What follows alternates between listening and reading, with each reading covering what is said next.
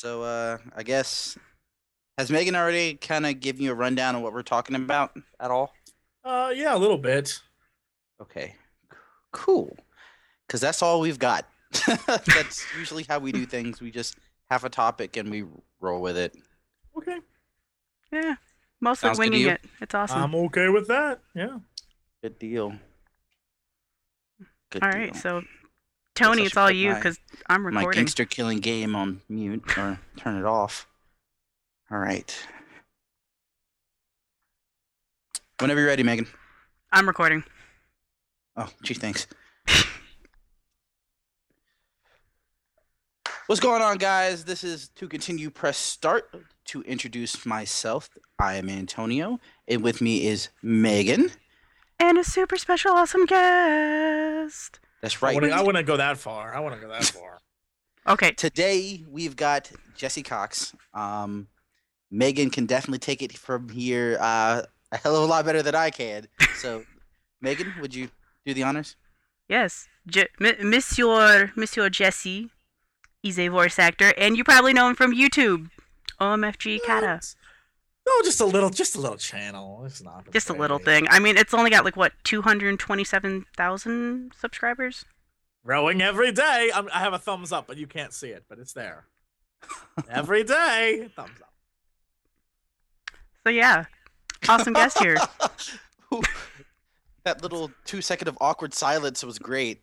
I was actually giving a thumbs up, so we're good. Yeah, I'm used to it. Awesome. Wow. So we're actually going to start with, since this is going to go up on Tuesday, we're going to go ahead and just plug King of the Web. Yeah. Oh, thank you. Right away. Yeah. We're just going to plug that. Kingofweb.com, I think, is the actual website. But we're in first place. It's Comrade Creeper. And all proceeds of winning that go to keeping up the anthrox.eu server, which is where we do our Minecraft stuff. Yeah, even though if you go to OMFGCata on the YouTubes, we do a whole lot more than that. But that's just one little facet of what we do. So we're trying to win the money because I am a cheap bastard and don't want to pay out of my own pocket, is what we're doing. Yeah, we know all about that. We're pretty cheap ourselves. Way to be cheap. The way to live, man. Hells to the yeah. So yeah, everyone should go and vote. You can vote 10 times a day. True. I'm usually up at 3 a.m. and voting for that when it resets. Right now, we are 50,000 votes ahead, so I'm pretty okay. But we have a lot of fun things for benchmarks. So if we hit 250,000 or 400,000 or 500,000, we do fun stuff. But I might have made a promise at 1 million that I cannot keep and said that my good friend Total Biscuit will sing Santa Baby, that song. I might have made that promise without him knowing I made that promise. Yeah, and I wondered how that was going to go. He may be a little peeved. Oh, wow. So I guess, didn't you guys just get finished with a benchmark? You guys did Star Wars, I believe? We did. That was 30,000. That came really quickly. I did not expect that. And then at 100,000 tomorrow, I guess, which would be yesterday, we did Skyrim live stream, so that'll be fun because no matter what I do in that game, people complain. They always complain. So I do it live. So much butt clenching. Mm-hmm. So yeah, there's that. Check out his videos on YouTube. And speaking of the YouTubes and Skyrim, we're going to just jump right into Games of the Year. Ooh, exciting. I know. I'll let you two go with, your favorite games first. Well, I'll let the master go, because I am but an apprentice. By all means, tell me what your favorites were. Let's see. I'm going to have to go with, right now, I'm biased towards Legend of Zelda. Probably has nothing to do with the Zelda tattoo, wallet, jacket, hat that I have or anything like that. I do sense some bias right there. There's none there. None. None at all. Just a little bit, though. Just a little bit. Not that I'd give it a perfect 10 out of 10 or anything. No. Oh, jeez. Actually, I probably can. I'll be the unbiased person. I can't give it a perfect 10 out of 10. Jeez, surprise. I know, right? Sorry. I have not actually finished the game. I'm very ashamed of myself, but... That's what you should be. Terrible, terrible person. Tony, so, your favorite game? What? Go ahead. Oh, so Jesse, what games have you been playing recently? When it comes to games that I've been playing, so many. Skyrim, Rage, Deus Ex, the new version of what is the name of that game? My brain just died. Dead Rising 2, Payday, Renegade Ops, Diablo 3, Star Wars the Old Republic. We could do this all day. Minecraft, Warcraft. It's my thing. Skyrim, if I didn't say it, I think I did. StarCraft II, Civ 5, Lord of the Rings, War in the North. Yeah. Too many to count. It's what happens when you have a channel devoted to gaming. I suddenly feel like a lackluster gamer. Wow. Yep. I am totally drawing blanks. I'm not exactly too sure.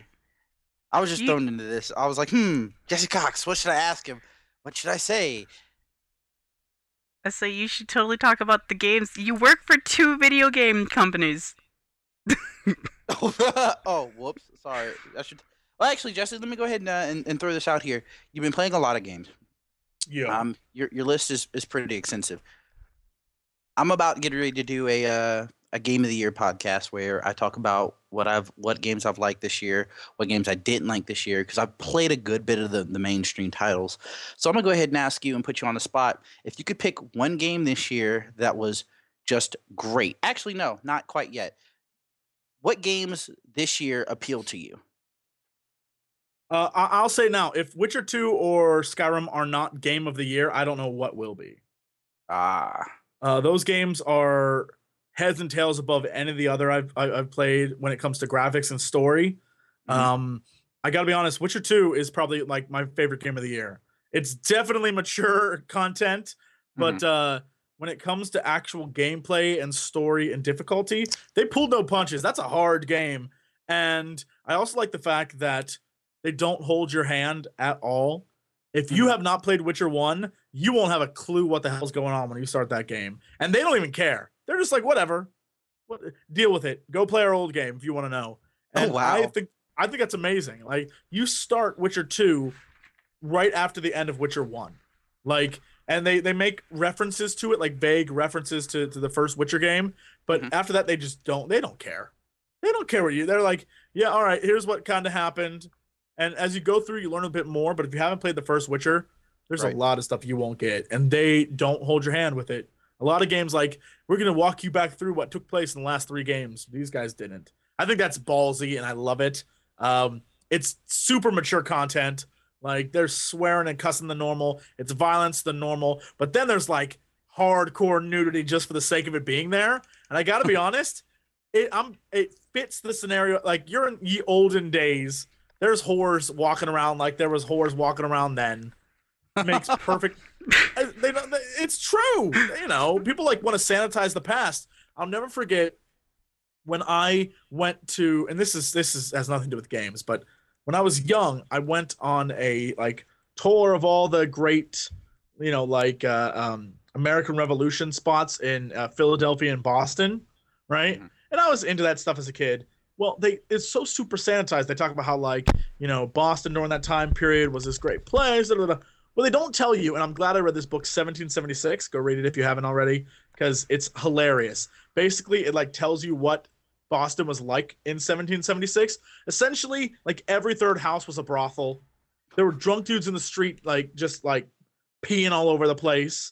Guys, like, it was, like, street fights and gangs. And, I mean, it makes today look civilized.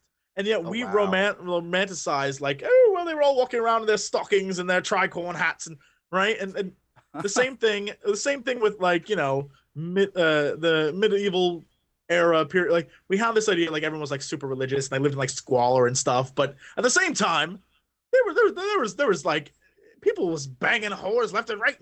Sorry if I'm ruining your podcast for anybody. Oh, no, no. It's true. Like, I mean, and so that's what I liked about the game is there were no punches pulled. Like, they went in there and said, we're going to make a game. We're going to make it the way you want to make it. And if you don't like it, deal with it. And that is amazing to me. So I love that. And it was also fun. And it gave you choices, which, you know.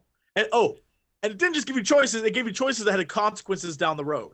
A lot of people have problems with, like, BioWare games, where you have a choice and it affects the scene in the moment, and maybe you'll become light side or dark side or good or evil. But down, like in Witcher 2, down the road, it major consequences or even minor ones. Like, you could be doing quests later and guys come out of nowhere and like try to kidnap you because you did something stupid earlier.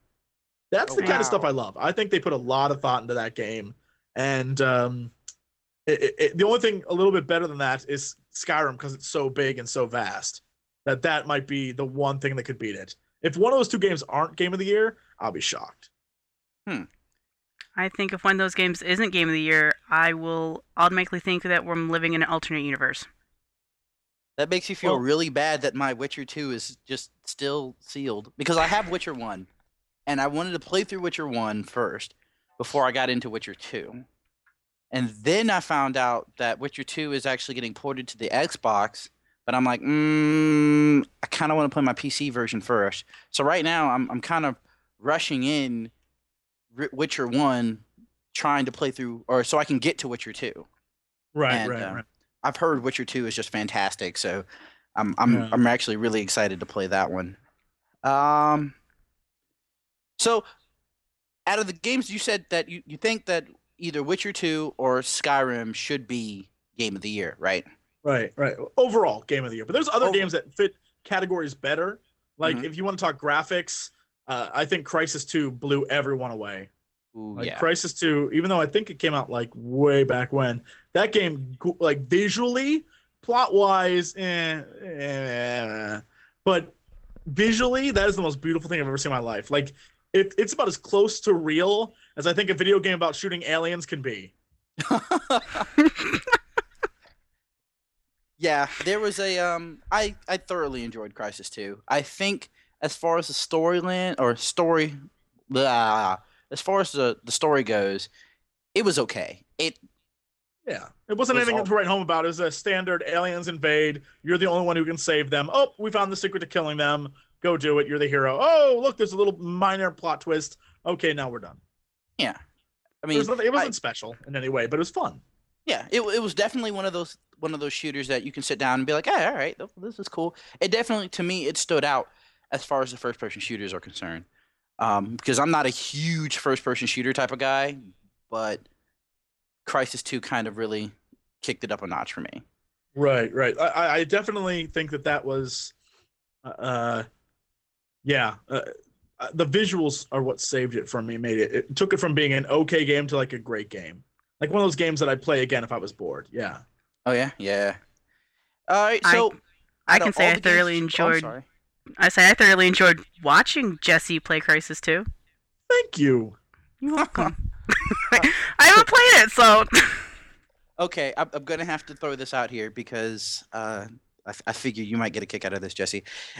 I pretty much get all the new releases when they come out, just because I like to stay up and. For the podcast, I try to, keep up to date on the newest and latest and greatest games.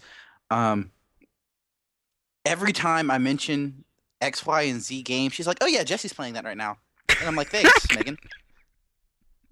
And she's like, don't worry. I try to do the exact same thing, so that's why we're on the same page. But it's really cool because when Deus Ex, which, by the way, personal opinion, I haven't gotten to Skyrim yet. I haven't gotten to Skyrim, but Deus Ex did a lot of things for me that's really up there as far as Game of the Year is concerned. There was a lot of, I don't know, it just seemed to do a lot of things right, and then what things they did do wrong, it wasn't, like, outrageously wrong. But that's just me, and plus I played the original Deus Ex, and I think a lot of people haven't yet. So, but anywho, skipping on, like for instance, when Deus Ex was coming on, just came out, and I was like, "Oh, Megan, yeah, blah blah blah." She was like, "Yeah, Jesse Cox, And I'm like, oh, okay, cool. I like that. What can I say? I'm not gonna say I don't like it. I do. Oh no. That's just putting it out there. She's definitely a fan. Definitely a fan. Well, hello. Can't help it. I likes what I likes. The love connection. Jesse, so you told me about what you think that was great. What games have you played this year that actually kind of disappointed you? One of my favorite series is Ace Combat. I think you can get it on both Xbox and PS now. I don't know, but I played on the 360, and it is a game that the Ace Combat series is. It's like a flight simulator series, but not really. It's more. How can I best describe it? It's like an RPG, but you fly planes in it, but not really an RPG. Needless to say, Ace Combat 4, Ace Combat 5, the sequel to Ace Combat 5, Ace Combat Zero, and then whatever the one after that was, were amazing. Like, story-wise, utterly amazing. Just Ace Combat 5 is honestly one of my favorite games I've ever played in my life, and it's I think it has a better story than 90% of RPGs I played since I've been like able to play RPGs. Like, it's that good. The plot twist is so amazing, and then the way there's like it starts out. It's got one of those. You think you're headed one direction, plot twist. You head another direction, major plot twist. You're like, oh my god! And then you go into the ending like this is for all of the potatoes in Idaho. I mean, like it's amazing. The end of it, if you aren't hyped up going into the final mission, and they start doing that like final mission song where it's like they have the chanting and like the orchestra in the background, like, oh, it's going down now, and you're like, what you gonna do about this? And you're flying against like the enemy jets and like, we'll take you down. If you're not hyped up about that by the end of it, going into it, there's something wrong with you emotionally, right? and Ace Combat Zero has it's like a play off of that original story and explains what happened in the background of Ace Combat 5. And, you know, the whole Ace Combat, the Zero theme, like, it's not Game Zero, but it's like the idea that your wingman goes insane and he's going to, like, essentially nuke the world and take it all back to zero, like, so the world can start over because they're so corrupt, right? And so the final mission is, like, some epic music. You one-on-one dogfighting with this guy, and you can only kill him because he has, like, stuff that destroys your missiles on a, like, frontal assault. So it's basically you're, like, flying head-on at this guy who's trying to kill you, and it's epic. The games are amazing. So when you get to that point, like, if you aren't emotionally invested in that, you don't care, right? And you have to be, because when you get there, you're like, let's do this, you son of a bitch. Everyone I've seen who plays that game by the end is like, yeah, right? Those are epic games. Those are, like, old PS2 and PS1 style games, right? Well... The new one, Ace Combat, I think 6 was Fires of Liberation, and that was like, meh. The story was kind of, the gameplay was amazing. Story was kind of lame. Like, it was one of those stories where you were kind of sort of maybe invested, and there was a few really cool missions, but it suffered from that stupid syndrome that gaming companies have, where if it puts it on a new generation console, graphics are the key, story is less than that. Right. And that angers me. Final Fantasy has screwed the pooch many times on that subject, but we'll get to that if we get to it. But the new one... we will. The new one was Ace Combat 7 something. Needless to say, the dogfighting's amazing. The gameplay is terrific. They incorporated new, like, gunships on... But story? If you can tell me where the story is in that game, I will be glad... Like, you meet a bad guy, and it's like you wake up from this dream, like, oh... I dreamed I would die today. And then you go off on all these missions and shit. And apologies, I said a bad word. And you get it out. You go off on all these missions, and then it's like over. Like the game ends, and you're like, wait, there was a plot in there? And it seriously felt like you were playing like Battlefield 3, the plain version of it. Like, it was fast-paced, amazing action, but there was zero story. And I was like, they butchered this franchise with this game. Like, it was fun to play, but by the end I was like, wait, what just happened? I don't know. It was a little unbearable. That was my big disappointment. And I can agree with the Ace Combat. I've played Ace Combat, I want to say 6, and I played a couple of them on the PS2. So when the Assault Horizon came out, me and another huge friend that was into the Ace Combat franchise, we bought it together, and I played it for about a day. It was really, really good. The dogfights in there were just so mind-bogglingly awesome, but it definitely lacked on story, and that's something that kind of really turned me off because my friend was always clamoring about, yo, Ace Combat has like some of the best music and the best story that, you know, that I've ever seen in any video game. And to play Assault Horizon, I was like, really? This is it? Yeah, it lacks. It's something that I just can't get behind in games. If there isn't a fundamental story driving me to do something, why do I care about it? Like Final Fantasy games, I might as well get back on that since I mentioned it. Mm-hmm. Go ahead. Final Fantasy X, I was actually talking to Clint Hackelman from Mindflame like a few hours ago just about this subject. The Final Fantasy games, the last one I completed, like got all the way through, was Final Fantasy X. I played X2, and I was like, meh, and I quit halfway through because it was a little too girly for me. Like, the singing, I was like, okay, enough. I played Final Fantasy 11. I loved that as an MMO, but it was very difficult to do anything because I picked a Dragoon, and they just nerfed the hell out of that class so much that I was like, I'm done. But I played it for the story. The story was terrific. If you could put up with the bad gameplay, the story was excellent.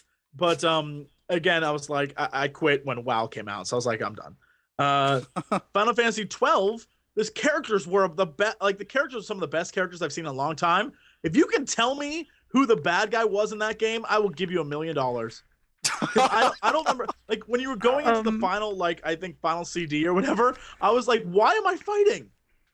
Like, who am I fighting to stop the bad guy? Supposedly leader of this other empire was I was like, I kind of like this guy. Why would I fight him? There was no motivation for me to do it. And then Final Fantasy 13 was like, just press A to continue.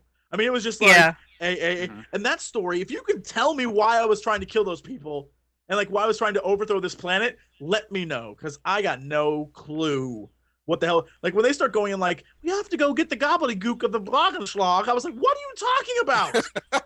When you start the game and they start talking about, when you start the game and they start talking in weird like tongues about some crazy thing that happened, and you don't have a clue what they're talking about until 3 like chapters into the game, that's a problem.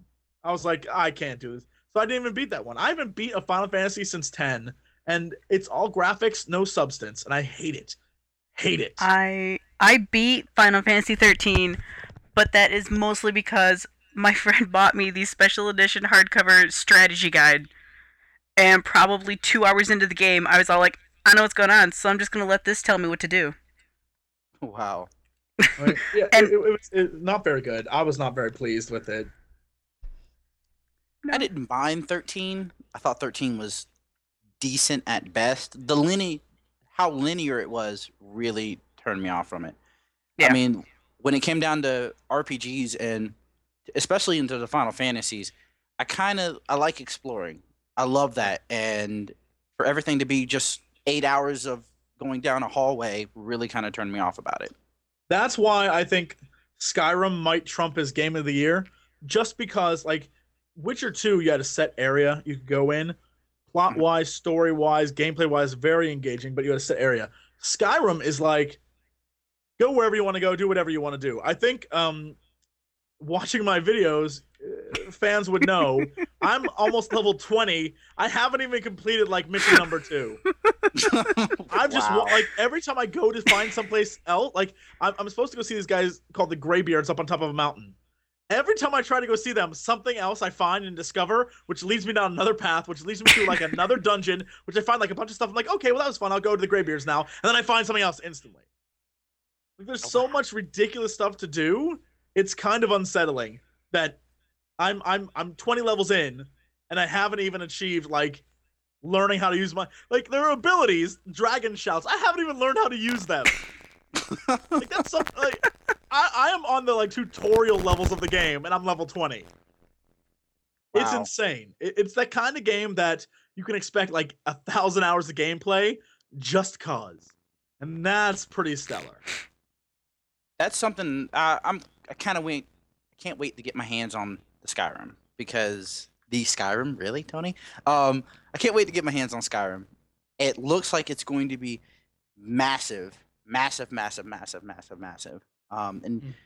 I haven't. I've kind of kept myself on a like a media blackout about it. Believe it or not, I don't want to know anything about it. Only thing I know is that there are elemental weapons from 4, and that's about it. And I'm a Dragonborn, whatever the hell that is. So I'm looking forward to playing it. Everybody else says that it's probably going to trump Game of the Year. Which, one more thing. Speaking of Game of the Year, have you heard about the Spike VGAs at all? Yeah. Do you think that geared up towards Portal 2, Uncharted, Batman Arkham City, do you think that Skyrim has a chance of winning Game of the Year? I do. I personally do. I think Arkham City is good. I don't think it's perfect. I think Portal 2 is pretty stellar, but when it comes down to it, I don't think it's Game of the Year material. Like, I think it should win awards. I'm not sure what awards, but it should win something. It's pretty terrific. What was the other one? Uncharted. Oh, Uncharted 3. That might win Game of the Year. You may be right. That's one of those games that like it'll be nominated. I don't know if it'll win, but it'll definitely be nominated. Did Dragon Age 2 come out this year? This year's been so long. Did it? It did. It came out April. Dragon Age 2 should win some awards, but I don't think Game of the Year. It definitely wasn't Game of the Year because it had a lot to be desired. I don't know. I think it's interesting. I'm glad they decided to go a different route with it instead of doing it like over an entire area. They did it in a city. I think that's kind of unique, but I hope they understand that. That's an interesting aspect, but they should have pulled, and this is what I think would have been amazing. This would have been Game of the Year. This would have blown people's minds. I'll never forget the feeling playing Final Fantasy VII when you start CD1 and you start off in Midgar, and it is like 20 hours into the game and you're still in that city. I remember thinking this game is all in this city and it will be in this entire city the entire time. And then you get on those bikes and you drive out of the city and you get to this giant bridge with a cliff and stuff and you get off the city and then it takes you to the world map and you realize that city is nothing compared to the rest of the world. It blew my mind. As like growing up, that blew my mind. I was like, oh my God, that and Final Fantasy. I can't believe this is all about Final Fantasy tonight. Like Fantasy 6. A-okay. Yeah. Final Fantasy 6 was like, that, like, the game, it was one of those things where you play the game, 40 hours in, you think it's over, and then they go, gotcha! And then there's another 40 hours of gameplay. It's that kind of feeling. I think if Dragon Age would have had, you have this entire storyline in the city, and then after it ends, like, supposedly ends, it takes you out and reveals an entire world, and that city was just a fraction of the game, that would have blown people away. That would have been, like, the untouchable game to beat. I would have cried with joy if that would have happened at the end. I literally just bought it like 2 weeks ago or something. Like, I mean, the ending, you're like, okay, well, I guess see you next game, right? But if they would have taken it like, okay, that's the story of this town. Now get ready to experience the whole thing. That would have been mind blowing. Instead, they were just like, all right, we're gonna end there. We'll see you guys in another game. I'm like, mother. So yeah. I think I feel. I'm sorry. Go ahead, Megan. I was gonna say after I got to the end of Dragon Age 2 and. You can ask Tony. I went back and said my favorite part was when I saw King Alistair again. Mostly because I tried so hard in the first Dragon Age to make my character fall in love and marry him. Aww. That's so sweet. For some reason, Alistair, I always had him with me, so we were cool. But for some reason, no matter what, I guess I was just a bad decision maker, because no matter what, he would never, like, I'd always go back and reload trying to get him to be king. He never would become king. No, I guess my choices screwed up somehow. I don't know. He's very picky and finicky. I guess he would always be like, well, I guess we're good. Like, all right then, buddy. Like, you never become king for me. I was like, all right, whatever. So I gave up. So how do you feel like Dragon Age 2 was just leading up to something bigger? I don't know what I feel like with Dragon Age 2. Dragon Age 2 was a letdown for me. I was excited to play it. The graphics were amazing. Mm-hmm. The gameplay, I thought, like, some of the choices and stuff, like the, you know, the BioWare signature was cool, but I don't know. It just didn't feel like a completed game to me. I was like, the ending was a major. It's kind of like it suffered from the StarCraft II syndrome, where you play StarCraft II and the storyline is like, okay, we're building up to something. We're building up to something. We're building up to something. Oh, this is gonna be good. We're building up. Okay, now we're building up even more. We're building up. We're building up. Game over. Man, like, I could have sworn I did a blog post about this not too long ago. You did. Oh, like, okay. It angers me that, like, and of course it's because Blizzard's like, well, we have another game coming, so you should buy that if you want to get the rest of the story. Yeah. Like, it's that kind. I don't know. It makes sense to me because I do that in the videos I make. Like, I'll cut it right before it gets good, and they'll be like, "See you next episode," because that, like, gets people to do it. But when I'm on the receiving end, I'm like, "You son of a!" So yeah, I understand. I like it. Yeah. I definitely feel like Dragon Age 2 as a game was an okay game. I mean, it wasn't terrible by any means. I don't think that it deserved some of the backlash that it did catch, but it did feel like it was an incomplete game. I do feel like they kind of rushed it a lot, but in no way, shape, or form do I feel like it was a terrible game. And I'm kind of hoping, I was talking to Megan about this, I think when we were discussing Dragon Age 2 on podcasts before, is that I feel like with the way that they're doing, they're building up to have this grand, gigantic, kind of like what they're doing for Mass Effect 3. They're building up to have this grand, gigantic, epic third game. And if it's not gearing up to that, then this is just the downfall of Dragon Age. Period. Well, I mean, you're assuming that Mass Effect 3 will be grand and gigantic. I hope so. God, I hope so. I mean, I can't say that I know, but I can say that I did audition to be in that game. And oh, really? I did. I can't say anything about it, though, so, you know. But I will say the character I auditioned for was like a down-on-his-luck kind of guy. But I would hope that the stuff I read seemed like it was very grand and big, but at the same time, it takes place in a battle for Earth. So you wonder how big and grand it could actually be. Like, if they take it off of Earth and continue it, like, somewhere else. Mm-hmm. But it seems like it's Mass Effect 3, we're fighting on Earth now, kind of stuff. Crap. Which to me seems like a Dragon Age 2 kind of thing. Like, we're making it bigger, yet smaller. That's what I, you know, I could be totally wrong because I'm only inferring from the fact that what I've seen in the gameplay trailers and what I know of character bios, it seems like it's going to be one of those, like, we're fighting for Earth, we're going to be on Earth kind of things. Mm. But I could be totally wrong. You know, I'm just talking out my ass right now. I don't know, but I mean, that's what we do every time. Now that's how I roll. Well, now that since we're on the topic of Dragon Age, and this is, like I said, this is totally not anywhere what we were going to discuss in this podcast, but it seems like a fun and fancy-free topic to talk about anyway.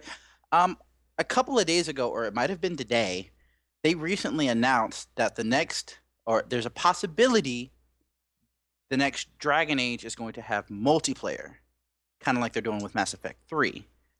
How do you feel about that? I'm all for multiplayer. Mm-hmm. The more people, the better. I'm fine with it. As long as it doesn't affect, you know, as long as it doesn't deter from the gaming experience. Mm-hmm. I think that if I'm in a group and we're doing stuff and someone does something, like, here's one of the things I hate. I think it's Lord of the Rings War in the North. You can play with 3 people. But if one of them gets a quest, you don't get to see the cut. Like, if they're off in the distance and you aren't near the area, they can grab a quest, get a scene, and you don't even get to see it. And it's like, well, I want to experience the story too. Just because I was busy like upgrading my armor doesn't mean I don't deserve to see the story. And that kind of stuff annoys me. So if they can, like, if they can avoid things like that, where they make it friendly where everyone can be involved in the story, like clearly, if you aren't aware, stories are kind of my big thing. Yeah. Like that. That's the only reason why I game. I mean, I guess I every once in a while, like I play, you know, Civilization just to take over cities and be like, I'm awesome. But most of the time I play because the story is good. It's like New Age books, I guess you would call it, where people play games most of the time because they want to be, you know, entertained. And that's story does it for me. Mm-hmm. So have you ever played a game? Well, I guess besides Civilization, have you ever played a game that just had a terrible story, but you just trudged through it because the gameplay was just that great? I'm actually trying to think of myself. If TCPS, where we ask the hard questions. Well, apparently where Tony asked the hard questions. I'm sorry. Bad story, yet I trudged through it to complete it. Man, I don't even know. There has to have been one. I just don't remember what it would be. It's okay. It was just a random question. I really don't know. I'm positive there was. I'm positive there was something with a bad story that I did just to complete it. I don't remember what it was. It might be Duke Nukem. That may be it, but New Duke Nukem might be it. But I don't know if I would give it that much credit. Oh God, that sucked so bad. I'm so mad about that. I spent money on the Balls of Steel edition, and I'd rather keep the statue than the game. No. So mad. And it's terrible because I think we all collectively looked forward to Duke's return and didn't expect that it was going to be like that. Except for me. I think what happened is they decided that once they bought the rights to make the game, they decided getting it released now that people know that we bought the rights and we said we're going to make it, the sooner we get it out, the more money we can make off of that. Mm-hmm. Because now it's back in the headlines and stuff and people will get excited. I don't know what – I think another year would have done just fine for that game and no one would have – people would have been just – 12 years is a long freaking time. Yeah. People could have waited another year. Mm-hmm. So, I don't know. I was disappointed too. I would like to admit I've never played a Duke game. The first one, Duke Nukem 3D, is just about the best game ever. Like okay. It has the right amount of we know this is a joke and fun in it to make it fun. Like I don't know, when you're young, I guess it had that like influence on me. When you're like a 14, 15, 16, 17-year-old kid and you play a game that basically you go into a strip club and you can shoot the strippers and cash falls on them and then the guy who shot them goes like says like, you know, I'm here to kick ass and chew bubblegum, and I'm all out of bubblegum, right? Like that kind of line, like that is amazing as a young male. You're like, yeah, this game rocks. Yeah, like that kind of stuff does. That's the same appeal that Grand Theft Auto San Andreas had, where it was like, oh my God, I can do pretty much anything I want in this game. It's that kind of thing that I think appealed to a lot of people about that stuff. The new Duke is essentially. They tried to make it just as raunchy. They tried to make it just as silly. The problem is that the silliness and the raunchiness didn't matter when the gameplay sucked so bad. Like it, it was a Duke game about shooting, and one of the levels you spent like 45 minutes driving around in your truck. Like that was it was an unnecessary waste of time. There's no reason to get in a truck and spend half the game driving. You're Duke. You should be running around shooting things. It was kind of a disappointment, I'll be honest. Oh, yeah. And then they put in bad puzzles and stuff. Yeah, that kind of stuff is like... Ugh. Yeah, that part's... The puzzle parts just ultimately sucked. I think that... Do you believe that a lot of the hype over, oh my goodness, we're finally getting Duke Nukem Forever, do you think part of that killed the game as well? Yeah, I agree. I think it's that hype of... It's just like Star Wars. I remember when Star Wars... you know, episode one came out, my friends and I skipped school that day to wait in line all day. We were so psyched. It was a midnight showing. We waited in line all day. It was 10 p.m. They let us in the theater. We were jumping around, having a blast. And I remember maybe an hour and 20 minutes into the movie, I looked over and like half my friends were asleep. And when it was over, like most people were disappointed. I mean, to me, at the time watching it, the lightsaber duel at the end made up for like all the crap leading up to it. Mm-hmm. But I went back and saw it a second time and was just bored to tears. Like, mm-hmm. The I don't know. And then the second one did like the hype just, yeah.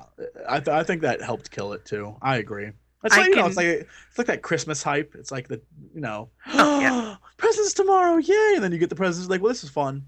And like 10 minutes later, you're bored. Yeah, like, later that day, you're bored instantly. Yes, yeah. That's exactly what it is. Wow. I agree. I think people were so hyped that this game would be that great. The same thing's happening to Skyrim a bit. Skyrim had so much hype going into it. A lot of people are like disappointed that there's bugs. There's a few bugs in the game, but the game's so expansive you would expect it. Because how could they test for everything?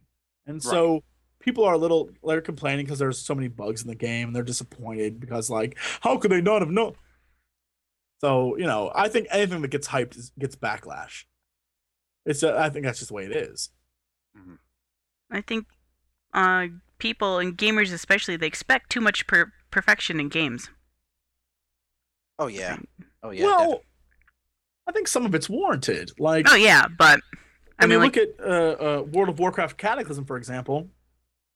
That game, fans went in expecting, like, people expect a ton from Blizzard because Blizzard makes trillions of dollars a year off of them. And they expected World of Warcraft Cataclysm to be this, you know, the world literally ended in the game. And it changed everything. The problem is, all it changed was the 1 through 60 content. And... not many people went back to experience that, and those who did played it on their high-level characters and blew through it. I'll be honest, I think the 1 through 60 stuff is some of the best things Blizzard has ever done. It's amazing. Amazing. The problem is they didn't concern themselves very much with end-game content, and so that like level 80 to 85 area where they have like, well, that's like the MMO hotspot where all the players are. It's like, you know, kind of okay, but we've done this before starting zone. Underwater starting zone, which turned out to be a horrible idea, like an Indiana Jones ripoff that was funny and cute at first, but like, you know, 3 days into it, you're like, oh my god. And then there's a place, you know, underground stone core area where it's just so repetitive questing wise. And then you get to the last one, the last area with Twilight Highlands, which is amazingly epic. The problem is that by the time people got there, they were already level 85, and not many people cared to go and finish the quests. Mm-hmm. And so then you got into dungeons and raids, and they were so like forced and not well thought out that like people blew through them really quickly, or they complained they were too hard. And so they lowered the difficulty, and then people complained they were too easy. And then the raids, you know, hardly anyone did them, and those who did do them beat them too fast or complained they were too hard, and they lowered the difficulty, and then people complained they were too easy. And so essentially... it was like this big, we love this game. Cataclysm hits. Blizzard tries too hard to appeal to everybody and make something new and try something different. And I think they lost, what is it, like 1.3 million users already? Wow. And they went from 15 million at the height of Wrath to just over 10 now. And that's in a year. In a year, they lost 5 million users. And I think now them saying, like, next year we're going to release Mr. Pandaria, which is essentially like, their crazy expansion, like who knows what we'll do in this one. Players are like, half the players are like, this should be fun. The other half are like, F it, I'm done. And I think, you know, Blizzard. It's funny watching game companies try new things because either it's an immense success or total failure. Like going back to Dragon Age, they tried something different. I think it kind of bombed. It was okay, but I think the idea bombed. And I think Cataclysm is an idea. We're going to change the fundamentals of our game, but in a way that not everyone can experience, which kind of defeats the purpose, right? And so that bombed. Like, Cataclysm sort of bombed. And, you know, we're coming up on Star Wars the Old Republic. And having played that, that's an amazing game. But its fundamentals are World of Warcraft. And so I can see how people will be like, enough! and that game could easily bomb. Like, I have no doubt they'll make money, but I don't know if they'll make money on the scale they think they will. I don't know. Who knows? It's actually funny because that was my next question. Unless Megan had a question, of course. Nope. Keep going. Cool. I feel bad. Actually, no, Tony, I have a question for you real quick. All right, shoot. Why don't you bring this level to the regular other podcasts? Because I have a guest here, so I... Sorry. What? No, irony with that is I call him an ass every day. Well, because, yeah, it's cool. I'm used to it now. The reason why I do bring this type of energy is just 9 times out of 10, there are more oh, by the way, Mr. Cox, anything like explicitive language or whatever and whatnot, screw that. Don't worry about it. This is – so you can cuss up. We earn our explicit tag. Okay, good, because I was about to say, like, I don't know if I can fucking keep this up. Oh, humor! All right, anyway. But I do try to keep this up. I don't know what you're talking about. Mm-hmm. Anyway, Star Wars, do you think that it's going to be the next big MMO? Or do you think that it's... For a while, yeah. I think Star Wars will knock World of Warcraft out of first. I'm convinced of it. Because all it is, it's World of Warcraft, but to the next level. Like, they took all the things that were kind of annoying about WoW and made it better. They took all the things that you wanted in an MMO and took, like, RPG elements from BioWare games and put it in there. It's heavily story-driven. There are 8 classes and 8 different stories for each class. And of each story, there's a light and dark side option by the time you get to the end. So there's so much to do. There's 8 slots. You can play one of every class. You can experience every story. The stories are all different. They have all... I mean, it's pretty amazing. Character-wise, it's kind of fun to mess around with that stuff. There's a lot more options when it comes to creating a character. Customizing stuff is a lot more fun. Skills, like skilling up, like armor smithing is a lot more entertaining.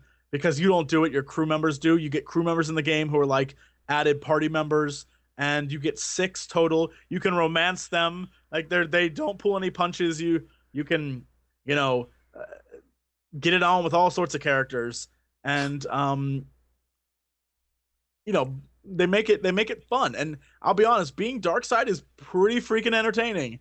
One of my favorite examples of being evil in that game is on this planet Balmora. You meet the governor, and the governor is this, you know, this Sith woman who is pretty evil, but of course you're eviler. And she is essentially, she hits on you the entire time. And if you want, you can have sex with this lady. But the best part is because you're clearly much more evil than she is. When you're done, if you want to, you can just kill her. Just cons. And it's that kind of fun that, like, I am so glad this isn't a game. I mean, it's you can just be pure evil to people, and as a Jedi, like if you go good, you have to make some really tough choices. Like there's one mission really early on, where there's a girl who there's 2 Jedi, a guy and a girl, and their masters are like, we've seen them run off together, we know what's up. You have to go talk to them. If you go talk to them, they're like, we're in love, you know, you can't stop us. Please don't tell the masters. Blah, blah, blah. If you do tell the Jedi masters, and you report them, you get like 100 light side points, which you need light side or dark side points to get like really good armor by the end of the game. If you report them, you get light side points, you get, you know, a bunch of credits and stuff, but the 2 of them get kicked out of the academy and banned from using the Force and essentially like become beggars on the street. And it's you were the one who caused that. So you ruined lives. It's that kind of light side, dark side choices that are really cool, that I'm really impressed with. And it's kind of like, I can imagine it being much harder to be a good guy than being a bad guy, which I think is true to real life as well. So I love that. Yeah. I think that's really cool. So it's a very impressive game. They have space combat. They have, you know, battlegrounds that are kind of fun, a little different. They make them very Star Wars-y. So like Capture the Flag isn't Capture the Flag. It's like you're playing Hut Ball. What is that? I think a good example. I think Arathi Basin in WoW would be a good example where you're capturing locations. In Star Wars, there's a version of that, except the locations are gun turrets. And so The longer you hold the location, the more your gun turret fires and shoots the enemy ship that's like bombarding the battlefield while you're in it. And your objective is to destroy the enemy ship. So it kind of like ticks down till it blows up. There's all sorts of cool stuff. There's one that takes place on a ship that like you have to breach gates and stuff to get to the core. There's all sorts of cool, like, but it's essentially WoW. Like if you're into WoW, there's no reason to switch. Like it really isn't, unless you just want to experience a new game. But I think so many people want to experience a new game because WoW is 7 years old now that even the most hardened WoW player will want to play Star Wars. And I'm fine with that because it's a fun game. I think the big test of gaming as an MMO would be Guild Wars 2 next year, hopefully next year. Yes. Guild Wars 2 essentially says, questing? Ha! That's for suckers. Classes? Ha! That's for suckers. Factions? That's stupid. That's for suckers. Essentially, there are no quests. Questing is dynamic. So you run around and you find things to do. Like a dragon will appear and you and just people in the area can take him down if you want. And then you can collect rewards on the stuff that comes off of him and get experience and things like that kind of things. Or if you're in an area, like if you're in a city and goblins attack the city or whatever, I don't know, you can defend the city. It's that kind of questing, which is pretty amazing. So you don't go to a guy who says like, I need 20 rabbit pelts. Like there is none of that. That's pretty terrific. And that hasn't been seen in an MMO ever. Like no MMO has ever done that. Right. They have a system where there are no classes. So there is no healer, there is no tank, there is no DPS, like the holy trinity of MMOs. That doesn't exist. There are professions, I think they're called. I can't remember. But essentially you pick something and then anyone can heal. Everyone can heal. It's insane. Everyone can heal, everyone can DPS, everyone can do all these things. And essentially that's how you keep raids alive. And I think that's a pretty terrific idea as well. And then they have the last part is there is no factions. Usually in MMOs, there's one faction versus one faction, or maybe three factions, or two factions versus one, whatever it is. And this, it's server versus server. There are different races, there are different cities, there are different things to do. But when it comes down to it, it's like my server, for example, versus your server. And so when we PvP takes place between servers. So all different races band together. So it's not, Horde versus Alliance, for example, and it's across all servers. It's my server versus your server across billions of servers. And so there's like one of the battlegrounds, for example, it's a city and the city is huge and it's supposed to take like weeks to conquer the city. And that's the battleground. And so there's spawn locations in it. There's all sorts of things to do. And it's essentially one giant epic battle that's supposed to reflect how like big this game is supposed to be. And that is impressive because that's something that I haven't seen in a long time.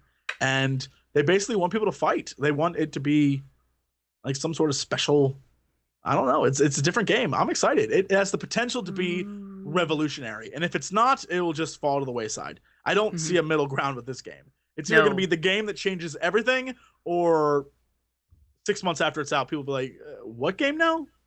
Guild Wars what? Yeah. Oh, that's what it's going to be. Definitely. So, do you think that which MMO is going to be bigger in 2012? Star Wars or Guild Wars? First half, Star Wars, definitely. Second half, Guild Wars. I'm almost positive. Though, Star Wars can knock Guild Wars out of the water even before it starts. It depends on how good Guild Wars is. Guild Wars, like I said, has the potential to be revolutionary, like the game that changes all games. However, people have only seen beta builds that they show at like game conferences like PAX and E3 and stuff. There is no real, I've played. I think there's a beta going on now, but it's like super closed alpha. And unless you're in that, you really have no idea what the game's like. They've shown the game. They've shown videos. There's so much hype on this game that I think it might be what we talked about earlier, where it could just be all hype. I don't know. Who knows? That's very, very, very interesting. I can't wait to put my hands on Guild Wars. I'm looking forward to Star Wars just because I'm into the whole Star Wars lore, and Star Wars games as of recently have been definitely hit and miss with me. I liked Forced Unleashed, hated Forced Unleashed 2. I'm a huge fan of Knights of the Old Republic 1. Didn't like 2 as much. And I think BioWare does good games. So for them partaking into the MMO fray, which I don't know if this is their first time they've done an MMO. I'm not sure. But yeah, it is. Though I think the company that is making it has done others. I could be wrong. But like I know it's BioWare, but it's a subsidiary of BioWare. It's like I can't remember what the company is called. Right. But you like yeah. It's if you're into story and if you're into Star Wars lore, this is like the game for you. At level there's 5 chapters. I can tell you now. Mm-hmm. At level 15, you're still in the prologue. At level 25, you're still in chapter 1. At level 50, you're in chapter 3, and there are 5 chapters. Wow. And it's a lot of story. There's a lot of stuff going on. So there's potential for a lot of cool things. Wow. I can't. Comes out, what, the 20th, I believe? Yep. If you pre-ordered, I think you get it 5 days early. Really? Huh. Yep. Interesting. That's good to know. Megan, are you still there? Yep. I'm nodding my head, but you can't see me. She's listening to the sultry tones of 2 super hot men. Amen. Well, I'm gonna get shit for that one later. Yes, you are.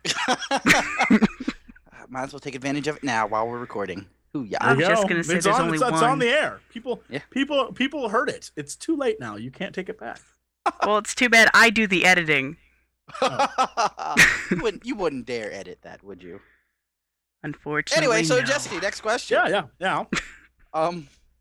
Is there any game that you've played that you thought was going to be just a grand disappointment, but actually turned out to be pretty good? There were a few, yeah. I honestly expected. This is kind of funny. I guess. I mean, you could say Minecraft, but that's one of those games where it's like, you know, everyone goes into it like, what is this garbage? And by the end, you're like, 15 hours and like, oh my god, I gotta build a house better. Yeah, that might qualify. I really, for some reason, like I went into it's this little game called what is it? Renegade Ops. It's basically like a driving game. Mm-hmm. For some reason, I thought it was gonna suck. Like it looks like it would suck. It seems like it would suck, but I find myself playing that all the time. Like it's one of those games you can just start and stop whenever you feel like it. And that's what I like about games sometimes, just for fun. Civilization 5 was a game that I thought would suck because everyone said it would, but I like that game. I think 4 is better. By the way, for those of you who have Steam who are listening right now, my tip to you, go get Civilization 4, then go online and look up something called Fall from Heaven 2. In Civ 4, I think you can get the whole... like every expansion for that game for like $19 now or something crazy like that. Maybe even cheaper.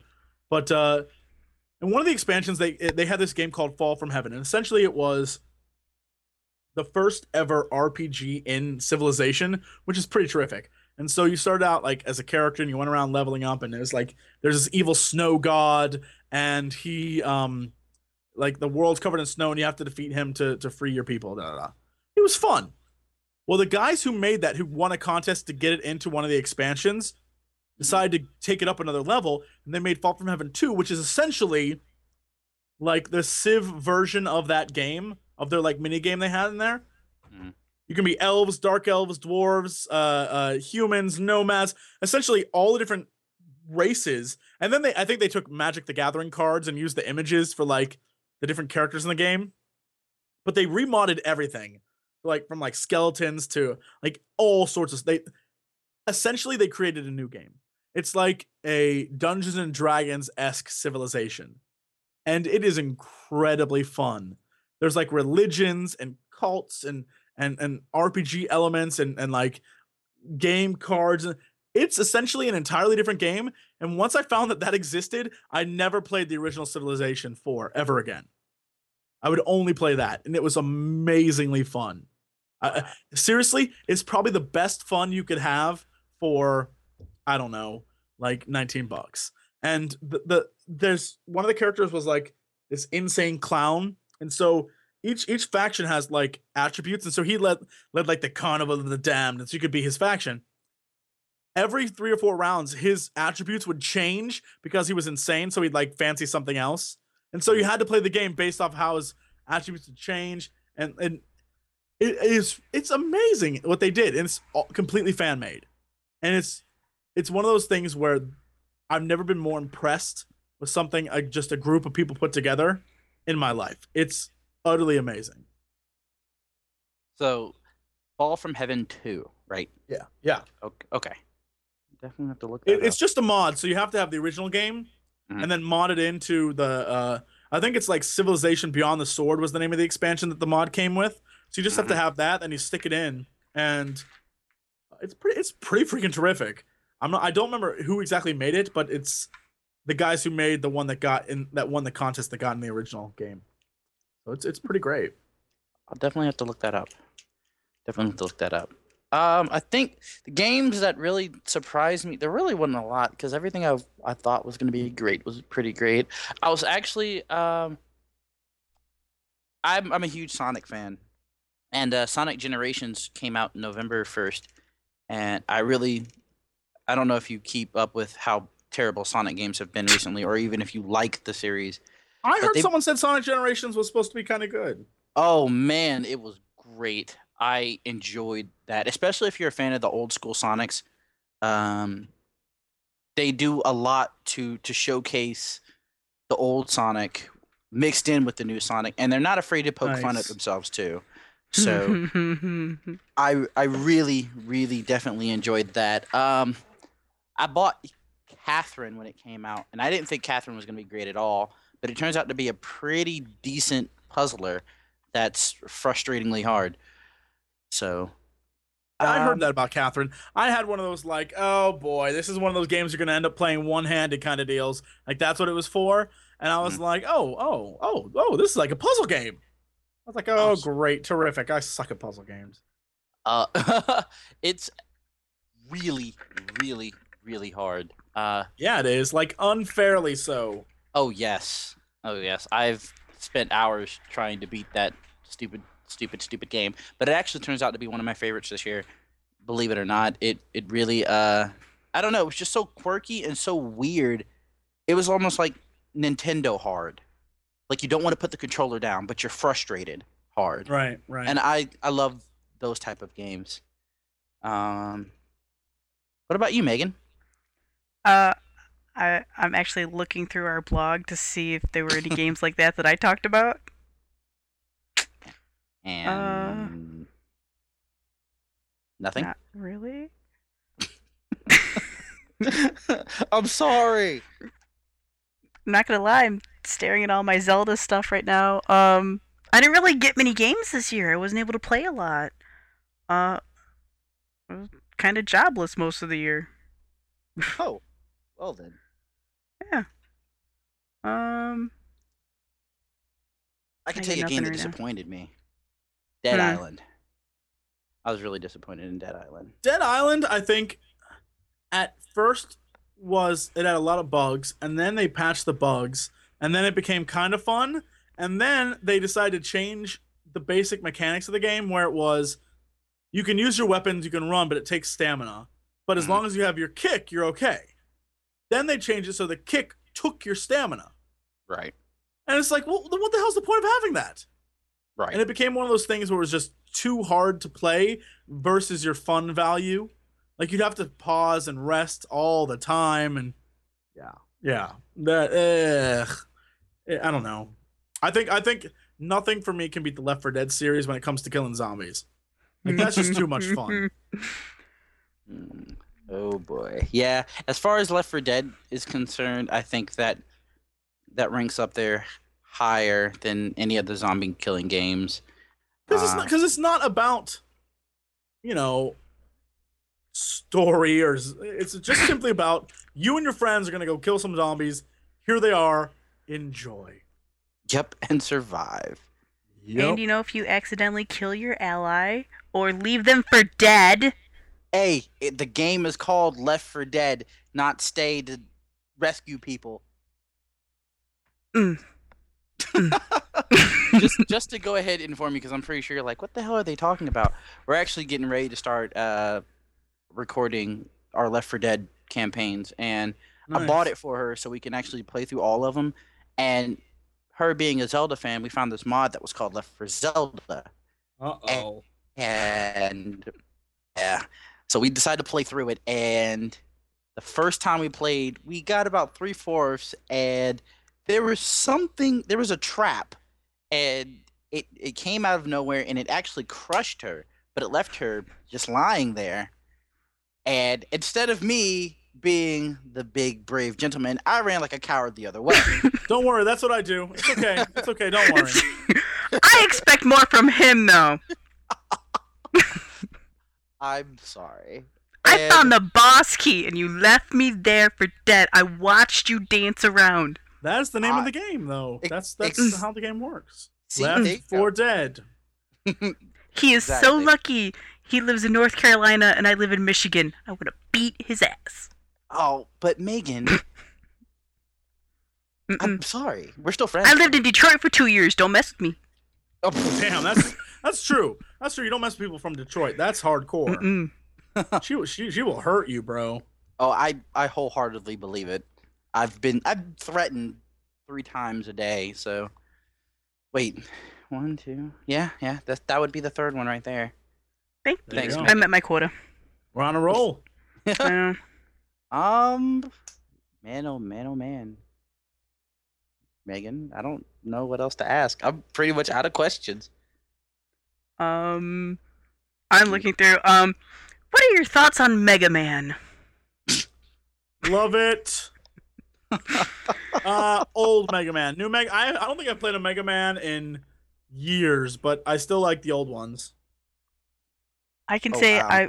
We played Mega Man earlier this year. Several of them. Actually. Maybe 2 of them made it to podcast because Mega Man has placed a curse on my computer. Sounds about right.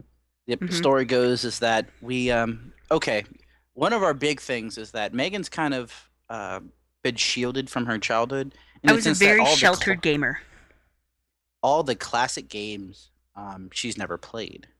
The Mega Mans, the Castlevanias, the Bionic Commandos, some of the Marios, stuff like that. She's never touched, never even seen. Huh. So what we do is we like to go back and, say, hey, here, look, play it. And one of our first podcasts was Mega Man 2. And we recorded for, 5-6 hours, us getting through Mega Man 2. And the next day, it was all gone. Erased. Put. It just happened to me before. One of my series that a lot of people liked was Amnesia. And, there's a part of that series. I'm not going to say which part, just for the sake that I don't want people to go look for it, even though I'm sure they will. There's a part of the series where, while recording, it recorded everyone else but me, and so it's all their reactions but not mine, and so I honestly believed there's no way I can redo this again and get the same honest reactions they had. So rather than re-record the whole thing, I went back, watched the video once, then dubbed over my voice into it, reacting as if I was seeing it for the first time, and uploaded it, and no one could tell the difference. And it's for 3 whole episodes. No one knew. I didn't say a thing. I'm not gonna say which 3 episodes, but I will say it's 3 of the ones that people loved the most. Oh, and, well, now I have to go back and search. That's all I'll say. And I was so mad. It was like an hour and a half wasted. But I was like, screw it. So I went back, and basically it took 2 or 3 hours to get every one of those videos redone, but it was worth it. And definitely, I was kind of shocked people didn't notice. So that was one of my favorite series. Stuff like that happens. I can appreciate. Oh, wow. Yeah, that was one of my... It happened 3 times, did it? 3 or 4. Yeah, because we recorded Mega Man 2, and then we recorded Mega Man X, and I got to the end and actually beat that one, and we lost all the data for that. And then we saved an hour of it. Yeah, we got an hour of it, and we missed everything else for some god-awful reason. And then we went back and played Mega Man X4, and that got erased. And I think we tried playing something else, and that didn't work. Some other Mega Man game, and it didn't work. So Mega Man has officially placed a curse on our podcast and such. That's why she asked you how you felt about it. It's pretty good stuff. Still on you, Megan, because I have nothing else. I'm just here. I'm just kicking it. Chillaxing. It's just okay. I'm watching my Saints Row man gain more money. Well, don't stress too much because I gotta go here in a minute. So don't freak out too much about I gotta come up with things to talk about. Don't worry. I've gotta leave anyway. As I was just telling Tony earlier, that I would probably, being a child of the 90s and the music, I was more excited now to have you on the podcast than if I was able to meet the Backstreet Boys. What? Oh, I'm flattered. Thank you. So, no, that's what I was telling him. And I was told, I told everyone not to disturb me because I was going to be interviewing legit people. Oh. Legit people. They probably thought you meant it. Instead, you lied to them. And you're interviewing me. So. Well, actually, I have two cats on my lap, so they didn't believe me. Oh, all right. I'm giving them away, by the way, if you want one. I do not want a cat. No. Please stop peddling people your cats. I don't want them anymore. Anyway, I guess this is, since you said that you have to pull it out in a second, I guess this is a good place to stop the podcast. Only because Jesse does 10,000 things. That's true. I actually have to, before 1 a.m. tonight on the East Coast, I have to record more Star Wars the Old Republic before the beta closes down. So. Okay. So that's why. Oh, okay. Well, we don't want to take up any more of your time. Well, guys, I guess that's about it. First off, thank you so very much, Jesse Cox. First off, before I leave, is there anything else that you want to go ahead and plug? Any new projects that you're working on? JesseCox.com, JESSECOX, and OMFGCata on the YouTubes. That's where you'll find me. And I think we said go to King of Web and vote. Vote for Comrade Creeper. Yeah, go to King of the Web, vote for Comrade Creeper. I can officially say, from somebody who have never seen any of your videos, have absolutely no idea who the hell you were until Megan decided that she was going to have you on this podcast. You are an amazingly great guy to talk to, and you probably just gained a fan, and I'm probably going to end up starting watching your videos. You are. Well, that's why I did it. So I was like, you know who I want to watch my videos? So, Tony, does that mean I can lift the ban of no longer? Hell no, you cannot. But I want to sing it! Negative. There's a ban on Comrade Creeper because she annoys the hell out of me. On what? There's a ban on what? There's a ban on Comrade Creeper. The song. On Comrade Creeper. Also, I'm not allowed to sing Fujimori Pantsu. Oh, well, that's a problem. Fujimori Pantsu is a pretty great guy. I know, right? If he was here right now, he would be super pissed. I know. I'm sorry. Maybe when I watch a couple more of your videos, I'll lift the ban. But I have to watch a couple first. Thanks. Thanks for giving me the benefit of the doubt. You're more than welcome, Captain. I'm the team. But anyway, we're gonna go ahead and let you guys let you go. Megan, do you have anything you want to add? I loved being the one girl in between the two guys. Heyo! I'll sleep good tonight. I'm gonna say something. I don't even know what that means. That's dirty. Doesn't matter. On a dirty note. What happened? What happened to this podcast? Actually, no. I'm surprised we didn't get dirtier earlier on. This is true. Hey, I'm a gentleman, is what I keep telling myself. Oh wow. All right, guys. I'm not a lady. You are deaf. Anyway. For guys. Look up, I'm doing a video on the Resident Evil series really soon. Sonic Legacy is probably going to be put up, and Friday Night Fights is definitely going to get put up. So I want you guys to go ahead and make sure that you keep it locked on here. Check on the our YouTube. Check on our Twitter. We're still going to have more stuff. Once again, last time, thank you so much, Jesse, for for coming on here out of your... Thank you for having me. Busy schedule. Thank you. I love you. Oh, I love you too.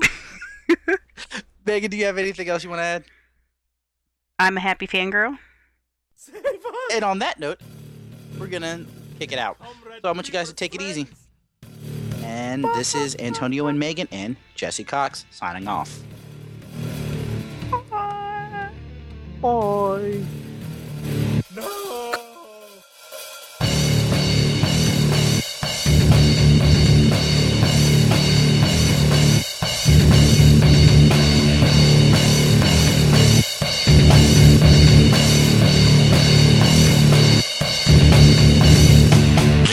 Has begun! Comrade Creeper! Comrade Creeper! And his chickens! Comrade Creeper! Gonna come for you! Capitalism is Comrade Creeper!